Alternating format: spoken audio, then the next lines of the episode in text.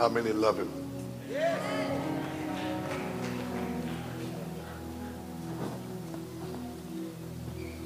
When the day of Pentecost had fully come, they were all with one accord in one place.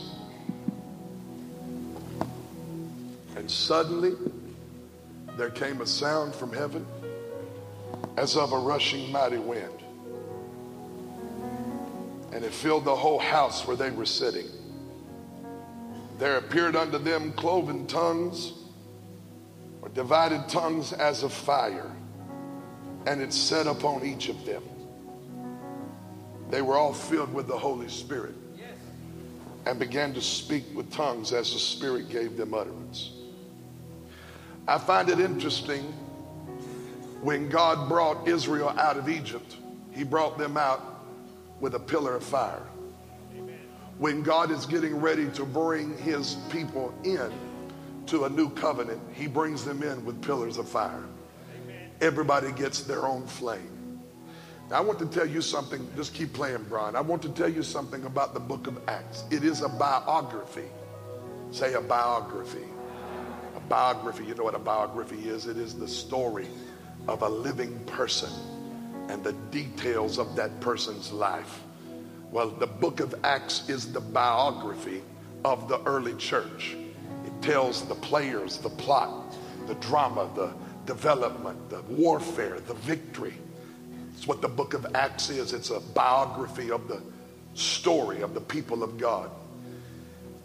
And one of the most beautiful things about the biography of the church found in the book of Acts, I think one of the most powerful things given to us is the portion of the birth of the church. How many know the church is a living thing? I said, How many know the church is a living thing? Church is not a dead thing. The church is not a dead entity. The church is a living thing. Peter said in 1 Peter chapter 2 verse 1 that we are lively stones. We are not dead rocks. We are lively stones that are being built together to build up the house of the Lord. Now some of you right now can't receive this because you, you, you right now you're saying, why is he having to preach? I'm not preaching. I'm giving you the word of the Lord. And some of you need to hear what the word of the Lord is to this house today. We are not a dead house. We're a living house made up of lively stones. And, and, and anything alive had a birthday. Anything living had a birthday. Because the church is living, the church had a birth. And the birthday of the church is found in Acts chapter 2, verse 1. Now, you understand, sisters, I'm gonna need some help from you on this. You understand that when you have a day something was born, it didn't just happen the day it was born, there's a process of birth. Come on in here, sisters, and say something. You didn't just show up to the hospital unknowingly ready for birth. Birth had several milestones with it. It came with the day you found out you were pregnant. It came with some moments where you felt the baby move on the inside.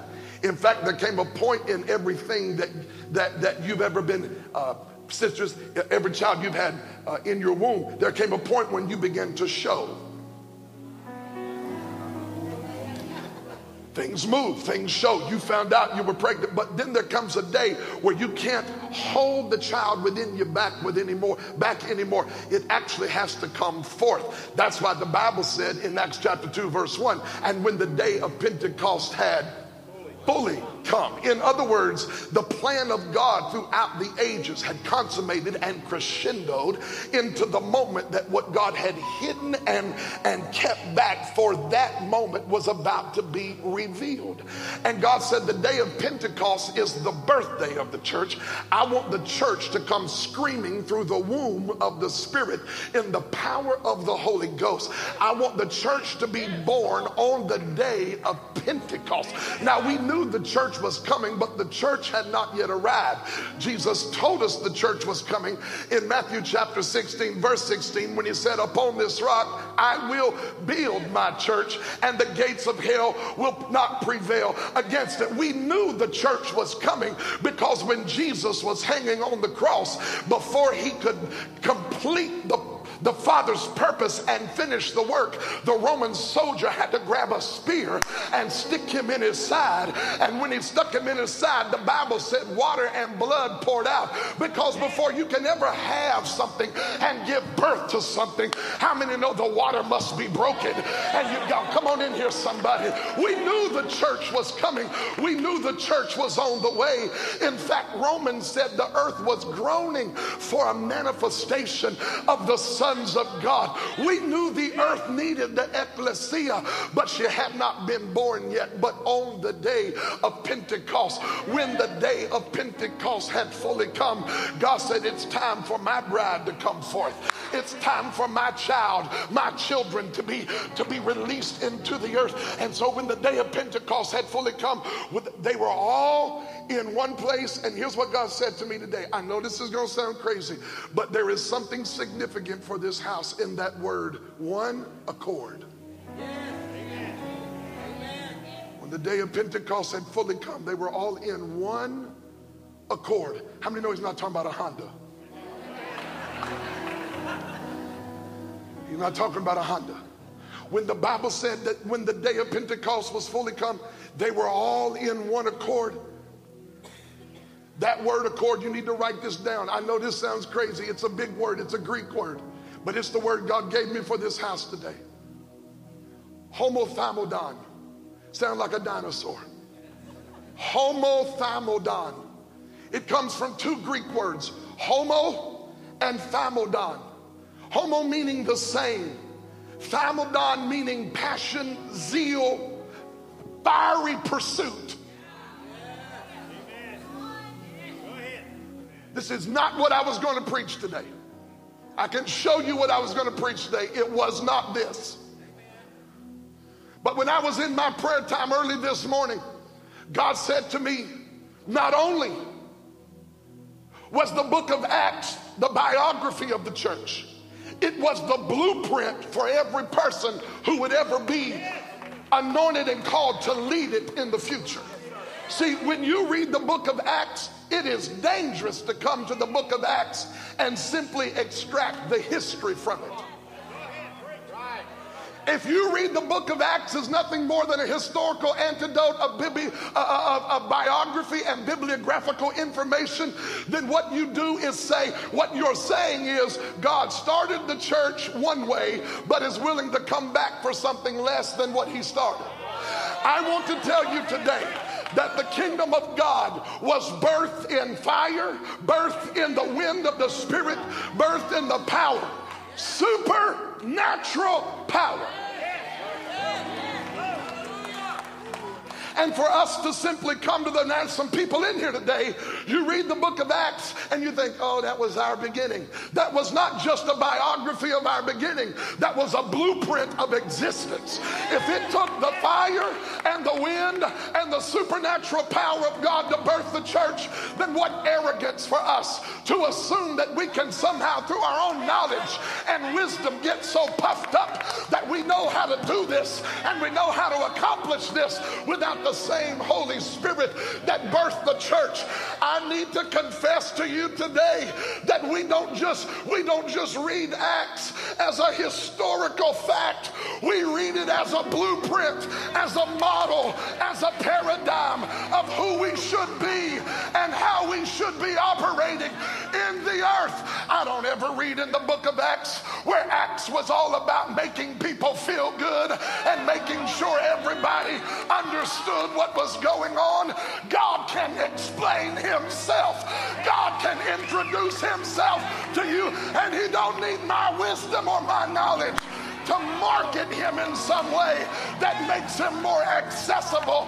Sometimes the greatest thing we can do is get out of the way and let God be God and show himself as God. Hallelujah. I wish I had the voice to preach like I feel on my insides today. Oh my God, at 8 o'clock this morning in my office, the wind of the Spirit blew through. I felt the power of God touch me. I dropped by this house today to tell somebody we're not just here to celebrate Pentecost as history, it's a blueprint. Got a bunch of historical Pentecostals on, on today. On today. Got a bunch of historical Pentecostals. We get real, um, we get uh, real emotional and we get very sentimental. It's Pentecost Sunday. It's the only time of the year some preachers will even speak of the Holy Ghost. Turn my microphone up or give me another one. I don't really care. I came to tell you today that if the only day we talk about the Holy Spirit is Pentecost Sunday, then we have failed in our objective. We are miserable people. There is nothing within us that can help this lost, dying, depraved, dead society. I don't know if you believe this, but I believe it takes the Holy Spirit to be who God has called us to be. Acts is not just a biography, it's a blueprint. You ever want to know how we ought to be looking and acting and behaving?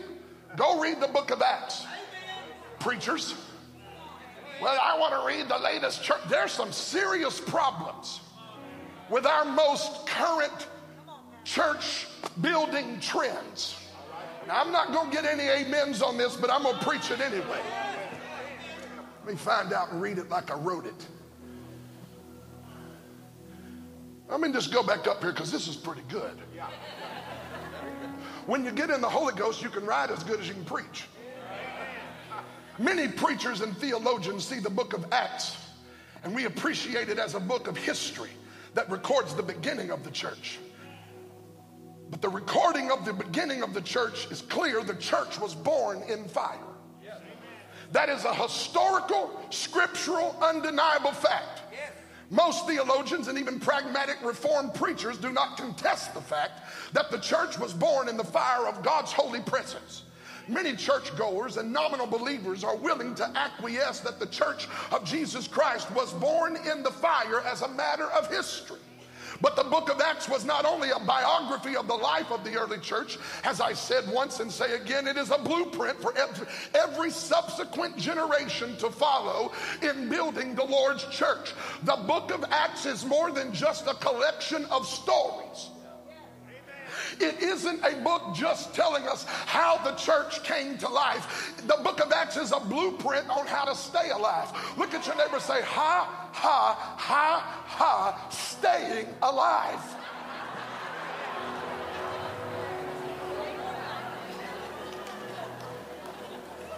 There is great danger in approaching the book of Acts to simply observe and extract its historical content. The book of Acts is a paradigm.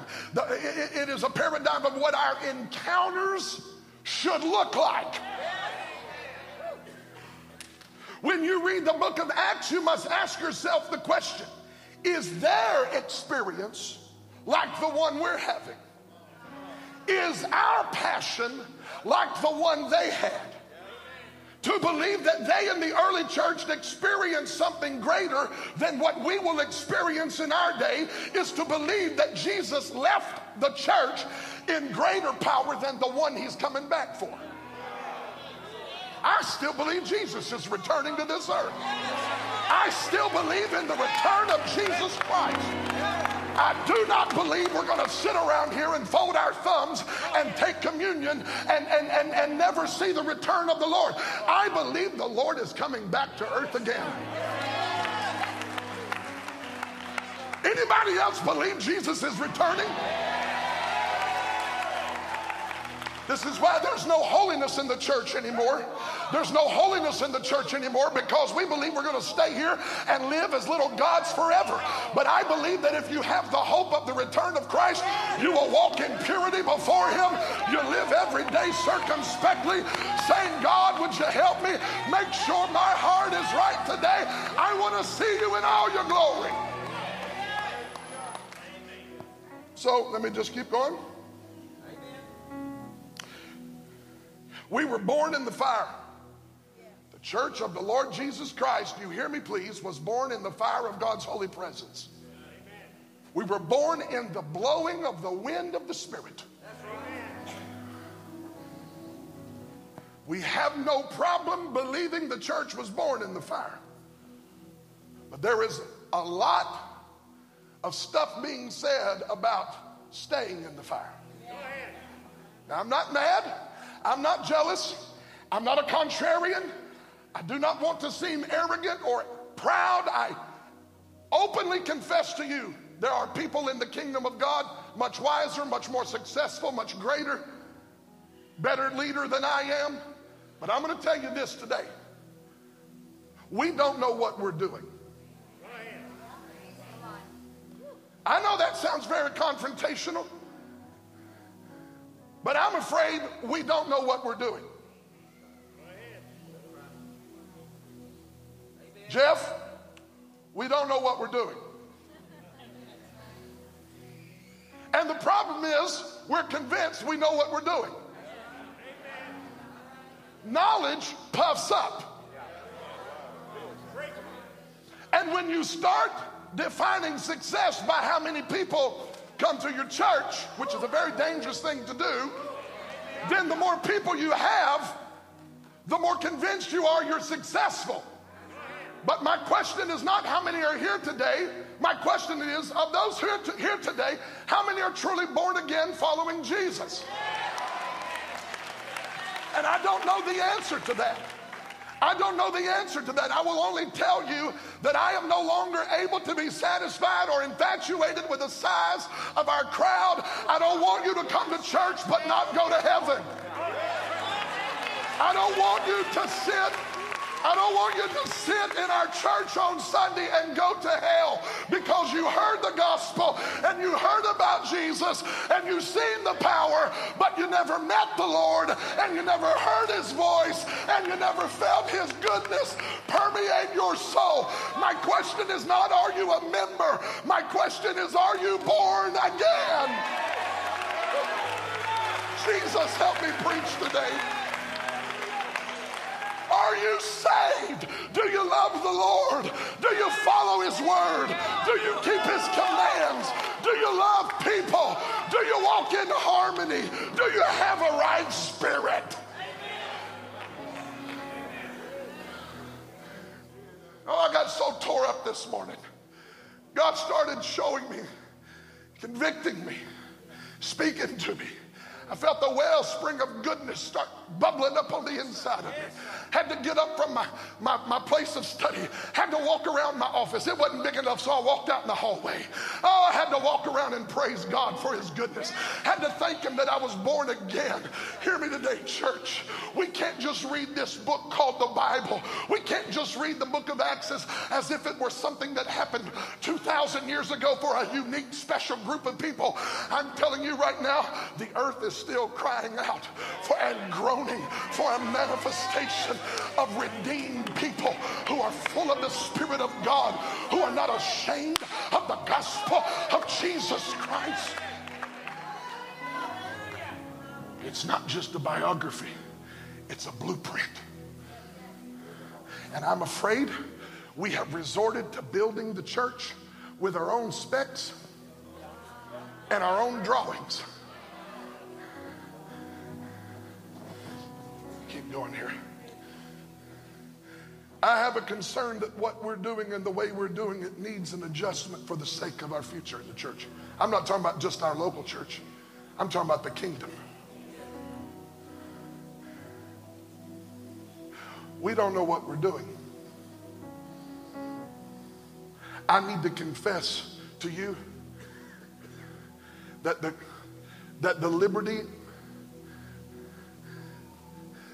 that we need to make decisions that advance the kingdom and the church in the, in the world in our generation, the freedom necessary to make decisions that will advance the church and the kingdom.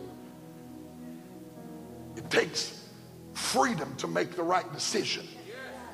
You can't be bound up by the fear of man. So I'm going to say it one more time so you catch it real good. The freedom necessary to make decisions that will lead the church and advance the church in this generation. That freedom is found when you confess before God that in my flesh I don't know what I'm doing.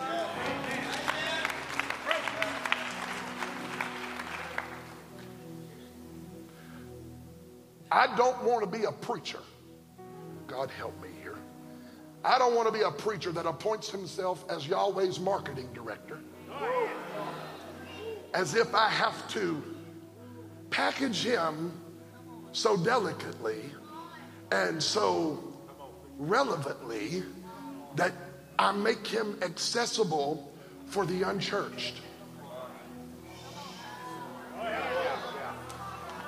How insulting to God that you and I think we have to reduce him in his glory so that unchurched people who are unregenerated and don't know God can find him out in a real cerebral way that they can put their brain around him. And we have we have packaged God and marketed God in in a accessible way. He'll blow your mind. And if he doesn't blow your feeble mind, I didn't preach him big enough.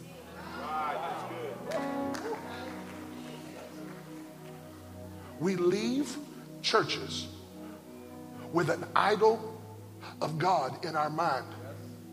The kind of God we like the kind of God we can snuggle up to, God, Jesus. The kind of God, the kind of God that makes him easily approachable. I want to tell you, I should do nothing to make you approaching him more difficult. But the worst thing I could do for you as your pastor is reduce him into some man made image that makes you feel like, you know, he and I are real close to being on the same level. We are not! He is infinitely higher, infinitely greater, infinitely wiser, infinitely more powerful. His ways are not my ways. His thoughts are not my thoughts. I bow my knee and surrender to his lordship. It is not my house. It is not my church. It is not my way. Thy will be done, O God. Thy kingdom come, O Father.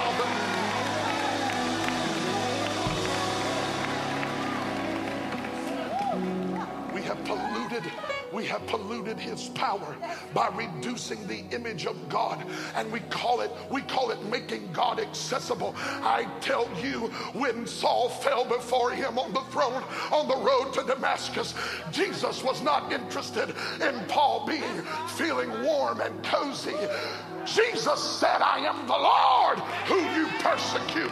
Why do you kick against the bricks? And they're laying, I feel the Holy Ghost on me right now. They're laying in the dusty soil of a Damascus road. Nobody had to promise Paul a, a steak dinner to get him to follow Jesus. Paul said, Who are you, Lord? And what do you want me to do with the rest of my life? My God, we need to see Jesus.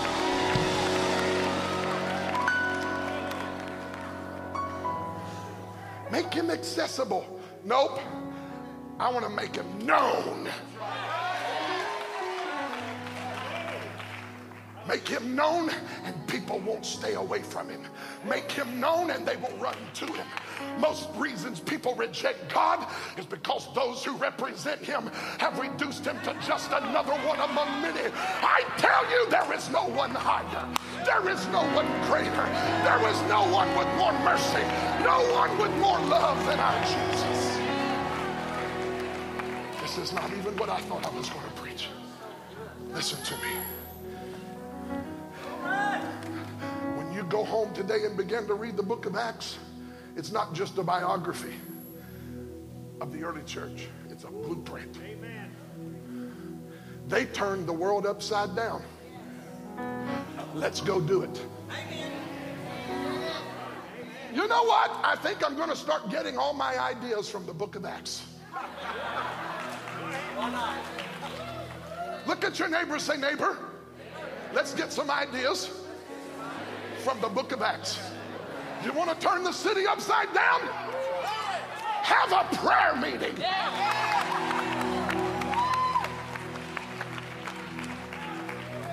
You want to see the lame walk on the side of the road? Come out of a red hot prayer meeting with Jesus boiling over on the inside. And when lame men look at you and I, they say, Can I have a little bit of gold? And be like Peter, silver and gold have I none, but what I do have. What do you have, Peter? I got it from a prayer meeting I just walked out of. It's called the dunamis power of the Holy Ghost. And if you ever get it on you, it'll it'll resurrect every dead thing in your life. The power of God is real. I said the power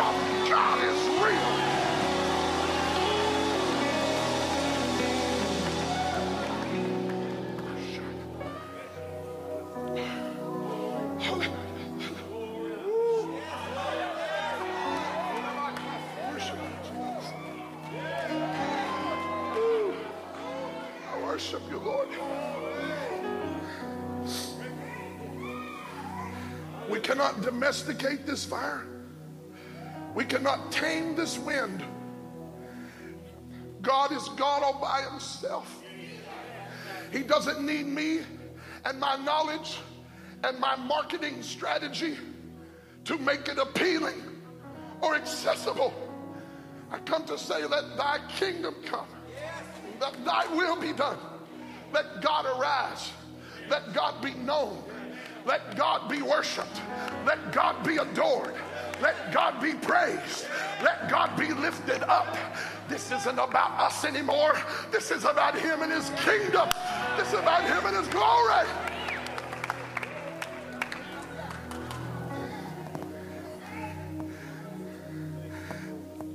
And if we're going to follow Acts as a blueprint,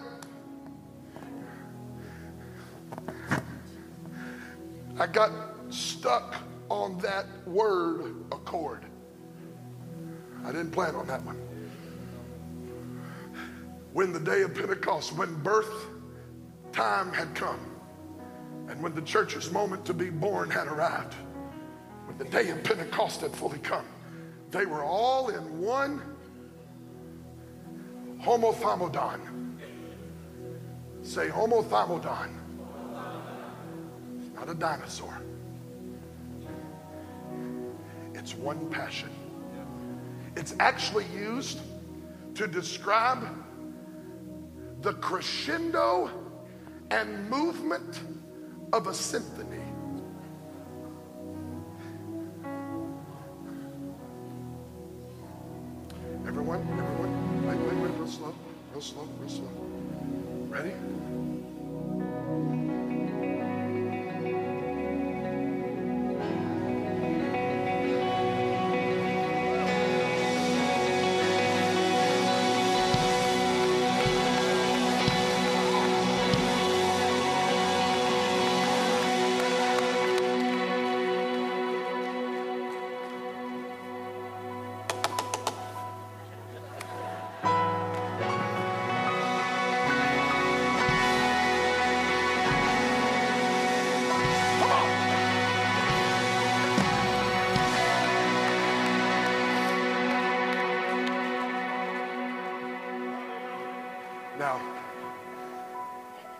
Homothamodon oh is everybody reading off the same page, watching the director, growing in intensity together, and the sound of many,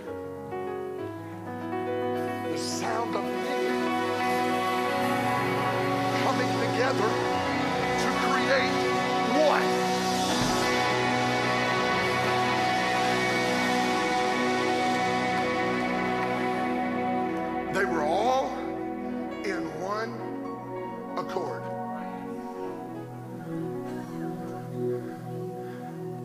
Were all reading off the same page, watching the maestro growing in intensity, crescendoing together.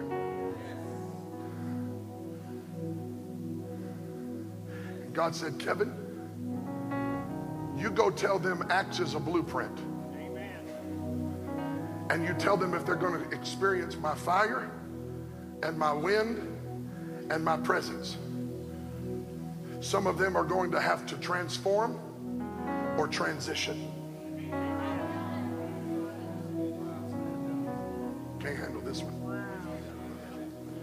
You either, and I either, and we have to get on the same page that God has given this house and transform for the sake of keeping the spirit of unity and the bond of peace. Unity of the spirit and the bond of peace. I don't even know who I'm talking to. This was so like bam to me. God said that word came to me this morning. Tell them they're going to transform or transition. Because the dead weight of you and I singing off different song sheets is slowing down the move of God for this house. I know not everybody in here can understand what I'm talking about. We got visitors and you're feeling like what's going on. As the pastor of this house, I just want to set it in order this morning. The song sheet we're singing off of is the vision God gave us for this house. This is a house of revival. It's a house of glory. It's a house pursuing the presence. It's a house that will let God have his way. And everything else has got to line up with what God has articulated for this house. You can't have your way and God's way simultaneously. I can't have my way, and God's way simultaneously. One of the great assignments of the enemy in this hour is to divide local churches. Say, Pastor, I never heard you preach like this before. It's because the measure of warfare has never risen to the moment that I'm standing in right now. There is an assignment for the enemy to slow us down. He will not destroy the church because Jesus said, Upon this rock I'll build it, the gates of hell shall not prevail. The church will never be destroyed, but I found out something far worse than a destroyed church is a church that is moving slower than the pace God has originally created them to be moving to. The book of Acts only happened because the people of God had one mind, one heart, one passion, one zeal. They were crescendoing and moving together. You cannot move together if you don't like people and you're always full of offense. And by the way, I'm preaching this today, and next Sunday, I'm going to begin a series on offense because there's some people, precious people of God, sitting in our church right now who love God and speak in tongues, but your heart is so full of awe that God cannot receive the sacrifice that you're bringing Him. And God said, I love this house too much to let it keep moving forward at a pace less than the one that I called it to move to. You're going to have to get rid of your own preferences and transform, or you're going to have to transition. And I want to tell you that in love today, but it's time for us to pick up the pace. You say, well, my attitude don't matter. Nobody knows I'm mad. Your attitude contaminates the atmosphere. There are people sitting near you that might have praised God today, but they felt the effervescent vibes coming off of you, and they thought, what's her problem? What's his problem? The problem is we need to get our hearts right. We need to repent and we need to say, I'm sorry. And listen, we might need to do that to not only God, but to each other. Say amen, church. Pastor, I can't believe you're going down this road today. No, a true shepherd understands that the sheep need instruction sometimes. I'm, I'm much more interested in our progress than I am you liking me. You can't be sitting in the house of the Lord resenting leaders and resenting the direction the church is growing in and always mad that we're not doing that or saying that or going there or doing that. I have one agenda to waste and spend my entire life advancing the kingdom of God and preaching the gospel of Jesus Christ. And I'm not going to spend my whole life trying to help born again, spirit filled Christians get along.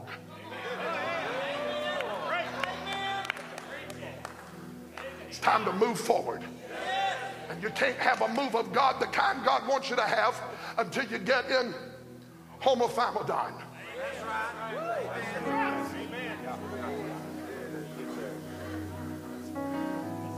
The, the bigger we grow, the more ideas come. We don't want to shut people down, but I cannot spend my whole life trying to make this house the one that everybody in here, all their preferences get met. And every everybody gets their kind of church. I can't do that.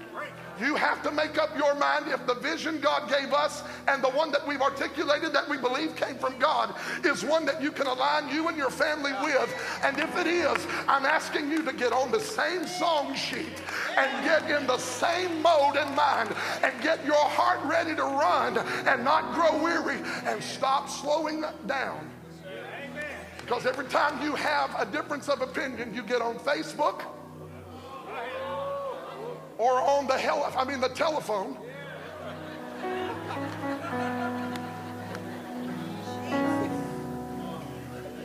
It's not homothymadon. It's divisive.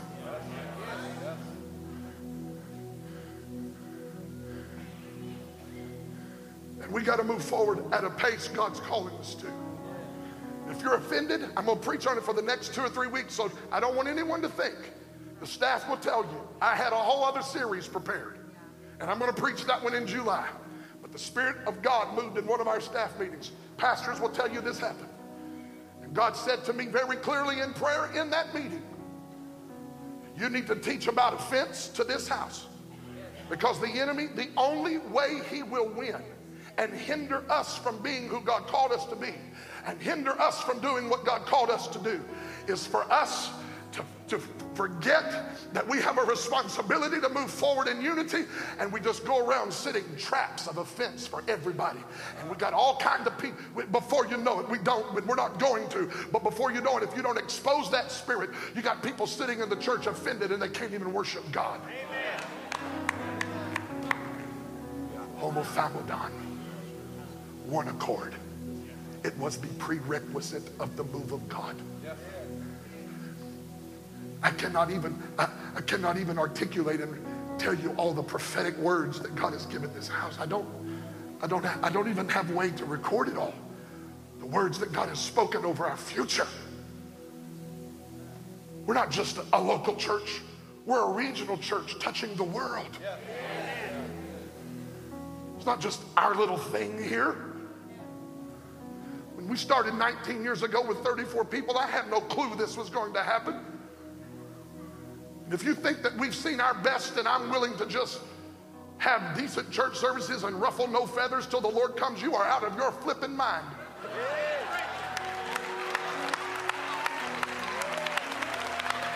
A spirit of offense a spirit of harboring alt and bitterness will not be will not be accepted and tolerated in the house of the Lord. We've got to love one another and we've got to jump in this accord, this high, this homothymadon, where we are all moving together in passion, in glory, in the power of God, where we're all excited that when we get to this place, not only do we get blessed, but our families get blessed, our children get saved, our sons and daughters come home. My God, church, we must come together. And if you're sitting in here wondering what I'm talking about, good. If your heart is pure and free of, eh, praise God. I dare say there are more people in that place today than there are the other place that I'm preaching about. But isn't it amazing how just one little seed say, Pastor, this is Pentecost Sunday. Everyone's supposed to get baptized in the Holy Ghost. You can't get baptized in the Holy Ghost if you got jacked up mess in your heart.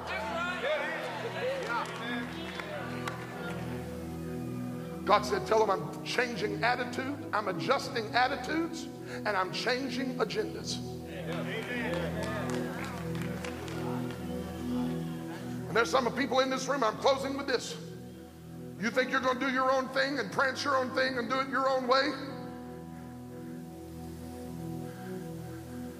I'm going to tell you right now God will not honor rebellion. He will not honor people who have an attitude of, I'll do whatever I want say whatever. I, he doesn't honor that. And I want us to all be blessed. I want us to all prosper. I want us all to live in the commanded blessing of Psalm 133. I want our children to inherit the good things of God. There's some surrender and some submission. There's even some tough work to be done Amen. to get in homothymadon. And the more we grow, I love it. The more we diversify, I love it.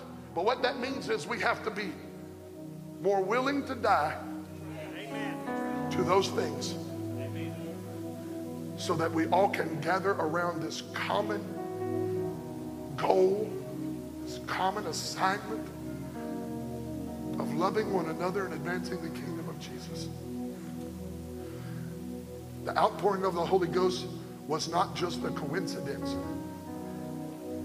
The blueprint of the book of Acts shows us that before the Spirit of God was poured out, hearts were connected in love with one another. If you are, I'm glad and celebrate and I bless your life. But if while I'm preaching, that little thing in your heart, helping you to identify that area where you have opened up your heart for, for division or offense, we got to get it under the blood. Say, Pastor, is it really that big a deal? It is a major deal. You walk into the upper room of Acts 2, they're not doing this. And then, shockingly and unexpectedly, tongues of fire sat on all the mad people. They were all in homothymadon, one accord, singing off of one page, crescendoing together into the things of God. And their unity could not be ignored. I beseech the body. Let us run together. Love one another. Forgive freely. Hold no grudges.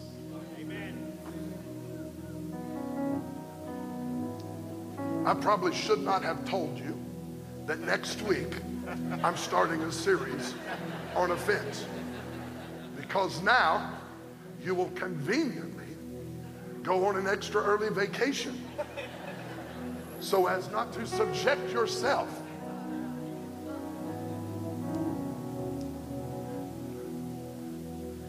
But I want us to walk in freedom And I want you to be able to come to the house of the Lord and not feel something in your heart preventing you from getting closer to God.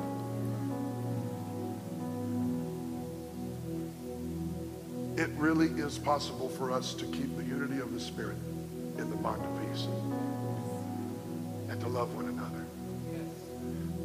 And when we come together in one accord and get in one place. Oh, I was going to talk about the place, but I can't. Because there's something about when we all get together in the same place. Oh, I watch online. That's great when you're on vacation or at work or when you're sick. But if you're sitting there clothed and in your right mind and you're having tea and crumpets and you're three miles down the road, I pray the fleas of a thousand camels.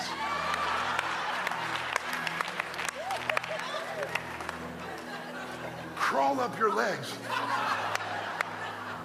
until you come to church. I'm kidding. There's something powerful about when we get together in the same place. Look at your neighbor say, We need church. Well, the Lord is bigger than the church. Yeah, He is. But you're not the Lord.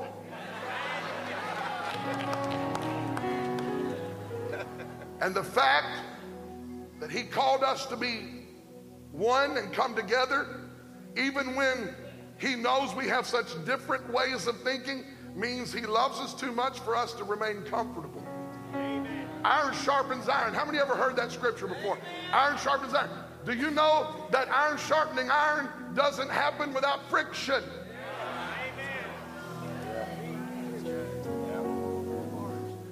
Sparks fly. Sometimes, you know, you just preach my message for me, Elder. I have a thought and he says it before I think it, and then I say it and he thinks he told me it. I love you, I'm just kidding. Sparks fly, friction happens. We grow together. We love one another. And although we have differences, none of our differences are big enough to keep us from the same common goal we have.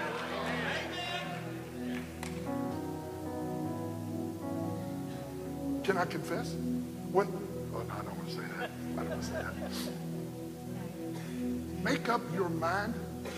The most important thing we do is get in homothymadon together one accord.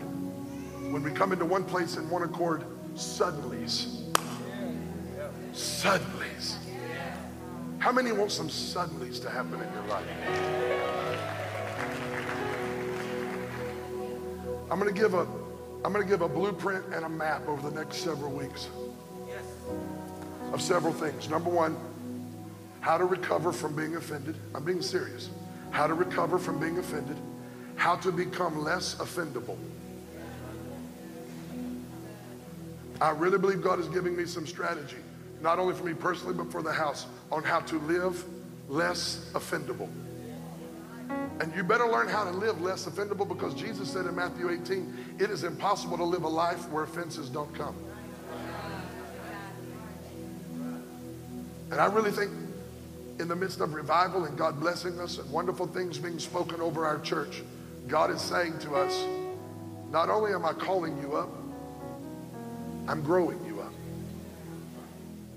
Blessed are the peacemakers they shall be called the sons of God. It does not say, Blessed are the peacekeepers.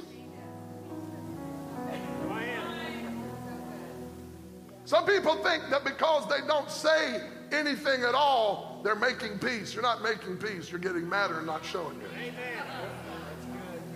God wants us to be a house that knows how to work through something to get to the destination God called us to. Stand with me, I'm through. Listen, this is a very different day than I thought as I planned all week long. I had a Pentecost sermon Sunday, Pentecost Sunday sermon. I just think God is far more interested in our going somewhere and progress than He is us preaching something that is true but has no inspiration for the moment.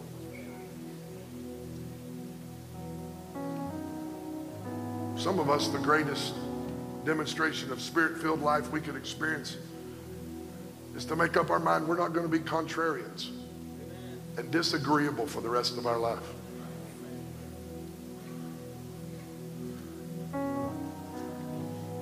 This doesn't mean that I'm not interested in seeing people work through things. I, I don't, I hope my heart is not articulating this in some way that makes you feel like it's, you know, this way or the highway. But transformation is necessary. And if you can't transform, then transition is okay. I don't like that. I don't like saying that. But I'm more interested in you keeping your heart right than you sitting in this house if we constantly embrace leadings of God and ways of doing things that are always disagreeable with you. If, if we can't sing off the same page together, that don't mean that you don't love God. It means we might be so different that this is not the place.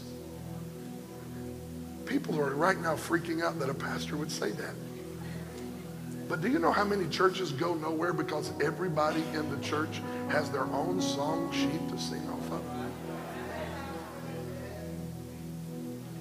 God is going to bless our church. He's going to bless every family connected to it. Our sons and daughters are coming home. Our finances are going to be blessed. Our jobs are going to be blessed. Our children, we're going to be whole and strong and healthy. We're going to be leaders in our generation. I believe God is raising up kingdom leaders in this house that are going to shake our generation. But none of those things can happen if we're not in homothymadon, one accord. How many received this today?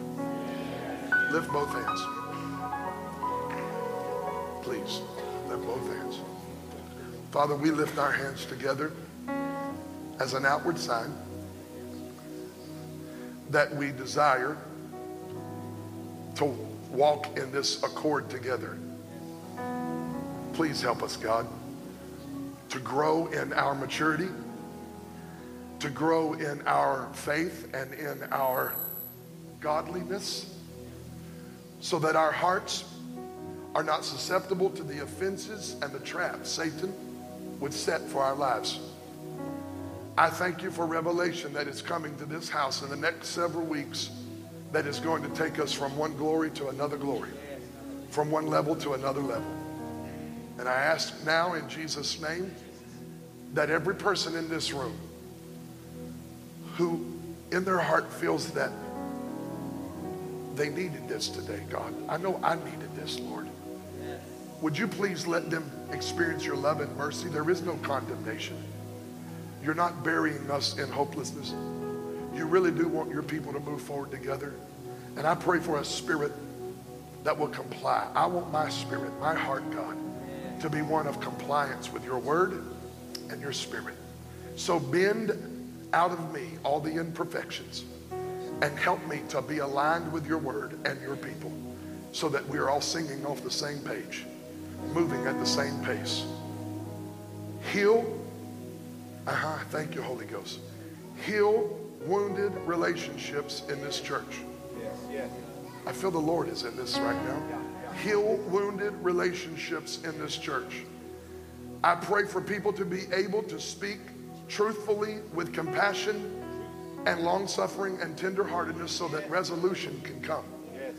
And I pray in Jesus' name that people would be able to hear each other and not just respond to what they're feeling. Let us have ears to hear, God. I ask for the Holy Spirit, who is the glue that holds the people of God together, to go to work at this moment. And from this moment forward, healing and restoring brokenness, relationships that have been broken, families that have been divided, people that are at odds with each other who sit in the same sanctuary every Sunday. Oh God, would you heal our hearts? And by, I feel like God is saying, when I heal their hearts, I'm sending a fresh wave of revival. I receive it for this house, God. I, I, I receive it for this house. I thank you that every person in this room, Father, no one in this room is beyond the scope of your love and mercy and grace. And I praise you for that, Lord. In Jesus' name. Now, I want you not to clap, not to move. Stay right there. I want you to get your tithe and offering ready. Let me tell you why I waited till the end to do this. Because Jesus said, if you have aught in your heart, lay your tithe on the altar, go fix it with your brother, then come back and give it. I believe today this message is the beginning of the healing and the beginning of a fixing. And if, and if that's not how you feel and and, and, and you feel like I have, I have said something today that would cause you to believe that is the sign for me that I'm to go to another church. I want to say this in love. I bless you. I love you. I want you to grow in God and in his kingdom. And I would never want to be a part of you missing out on what God has for you. I mean that purely. I don't say that with any kind of arrogance or pompousness in my heart. I want you to be in the will of God. And if today there is something so irreconcilable in your heart with another brother or sister in this room that you don't feel like you could ever get it healed and under the blood, then I want you to know that I'm going to continue to pray for you. But maybe God is saying to someone today that transition is necessary. I just want you to know you're blessed. And I want us to be able to give our tithe and offering to God today with a pure heart and nothing hidden in our closet called our soul. How many want to have a pure heart before Jesus? So we lift up our tithe and offering today. Some give in the offering plate, some give online, some give by text, however they give today. I pray you'll bless their seed. I thank you that tithers are going to experience the open heavens of God. The devourer who devours the seed will be. I thank you, you will bless our people coming in and going out in the city and in the field. In Jesus' name, say, I am blessed. Say from the top of my head to the bottom of my feet. Me and my house, my children, my family, everything I have, I give to God. And it is all blessed. In Jesus' name. Now, before you move, I want to honor one person who is here. I was going to do this earlier, but it wasn't the moment. Stay right there. It is an honor of ours this morning to have the principal and director of the Chattanooga Boys Prep School here. Brad, would you lift your hand? Brad Scott, can we tell him and his precious wife God bless you. Thank you for coming. Many of you know how much that school and CGLA mean to us, and it's an honor for him to come today and his precious wife, their two year old child. We're just honored they're here. How many will continue to pray for them and for the work that they're doing in the schools, charter schools? Come on, let's thank God for their, for their ministry. It really is a ministry. Don't forget, tomorrow morning, 7 a.m., noon, and then tomorrow night at 7, Monday, Tuesday, and Wednesday, all three days, 7 a.m., noon to 1, and then um, 7 till 8 at night. We have prayer in the sanctuary. It's our time of fasting and praying, and we'll culminate with Saul on this coming Wednesday night. How many will join Devin and I and our team in praying? Amen? So I want you to be part of that. Let's come and give our offering today. You can check out more information on your um, on your Connect card or online. Our calendar is there. I love you.